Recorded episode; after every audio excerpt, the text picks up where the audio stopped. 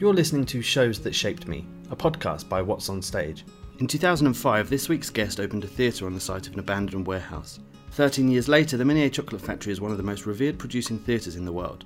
With critically acclaimed plays, including Caryl Churchill's A Number and Mike Leigh's Abigail's Party, sitting snugly alongside smash hit musicals like Sunday in the Park with George, Little Shop of Horrors, Assassins and The Colour Purple, David Babani's knack for programming the best in UK theatre seems to know no end. This month alone, he opens a new production of Kiss of a Spider Woman at the Menier, oversees the Broadway transfer of Tom Stoppard's Travesties, and is executive producer on the West End premiere of Ruthless the Musical. Here is David Babani.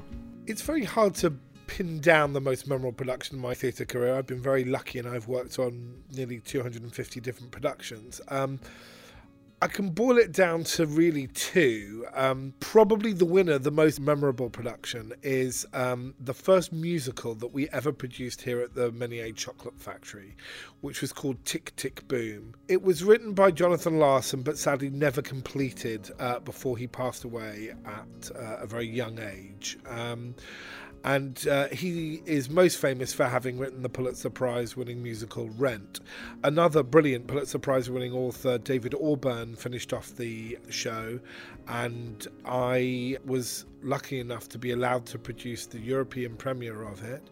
We had Neil Patrick Harris playing the lead, Cassidy Janson was also in it, and um, Tommy Jenkins was also in it. So we had a really, really brilliant cast. The amazing, amazing Scott Schwartz directed it. And we're all still friends 15 years on. It was the beginning of us understanding what the possibilities of the chocolate factory were and what it could do. Uh, but on a personal note, Rent was such a special show for me and such a formative show for me as a teenager and to be able to work in particular with Nan and Al Larson, Jonathan Larson's parents, and Bill Craver, who was Jonathan Larson's agent, on pulling this all together and putting it on at the Chocolate Factory and casting uh, Neil Patrick Harris, who was beyond phenomenal in the role. It was just one hell of a dream come true and something I was immensely proud of and have just such happy memories of to this day. Um, I mentioned before an honourable mention, and that has got to go to Dealer's Choice by Patrick Marber. Uh, one of the most seminal plays, again, of my formative years of theatre going. In, as a teenager, I saw it at the original production at the National. And then to be allowed to do the first major London revival by Patrick and to work with such amazing actors as Sam Barnett and Roger Lloyd Pack and Malcolm Sinclair and Ross Boatman and Jay Simpson. Um, it was just a total dream come true. Sam West, who directed it, was amazing. And again, all of us still in touch. And uh, I'm currently working with Patrick on, on another show at the moment. Um, it was just absolutely a, a, a, thrill to behold and to be able to sit and to play poker with Patrick Marber on a regular basis was one hell of a dream come true. The most memorable production that I've been to see as a theatre goer, as a regular punter, for some reason, there's a very particular production that sticks in my head, and it's a play that I saw at the National Theatre. It was during the, the very sort of last throes of Richard Eyre's regime as the artistic director. And it was called The Prince's Play, and it was a Tony Harrison adaptation of the Victor Hugo novel. It was in the Olivier. Ken Stott played the lead and was beyond mesmerizing.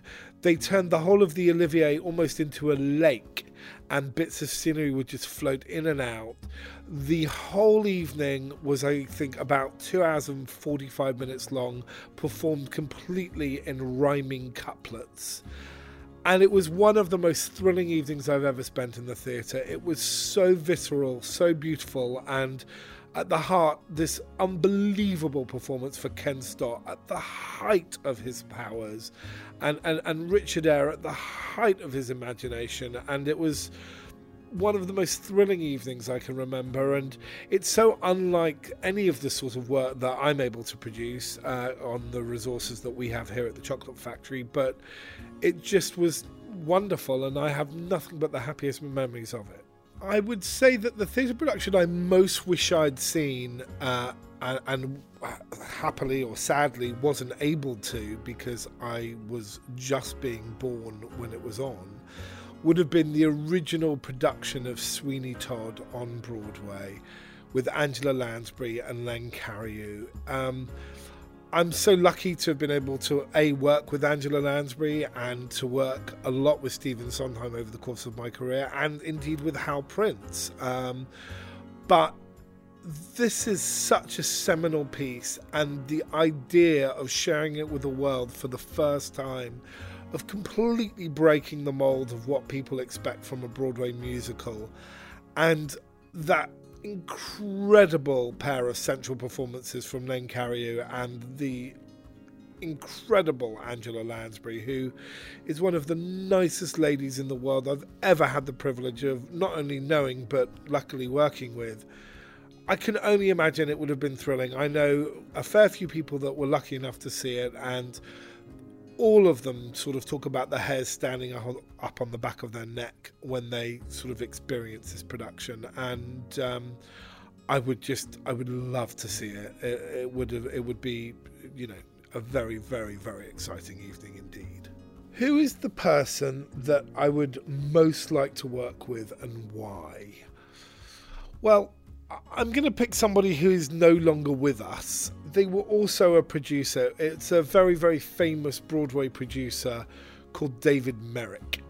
And David Merrick is a bit of a legend within our world. Somebody who really did rewrite the rule book. He understood completely the rules and just ripped them up and did things his way. And was pretty inspirational and produced some extremely extraordinary, extraordinary productions. The original 42nd Street, the original Hello Dolly. He very, very famously, when uh, critics wouldn't uh, give him the reviews that he needed, would go out and find people in the phone book who had the same name as those critics, invite them to see the show, take them out for a big steak dinner afterwards, ask them what they thought. They'd say, Yeah, it was marvellous, and believe chomping down on their steak. And then he'd run ads in the papers the following day you know, declaring that Frank Rich called 42nd Street marvelous. Uh, just uh, wouldn't be the same one as the original uh, New York Times critic, Frank Rich.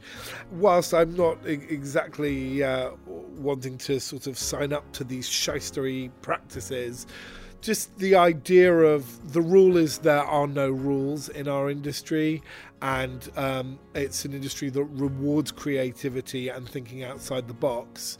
Um, you know, to be alongside Mr. Merrick for a show and uh, just tag along for the ride, I think would be a real thrill.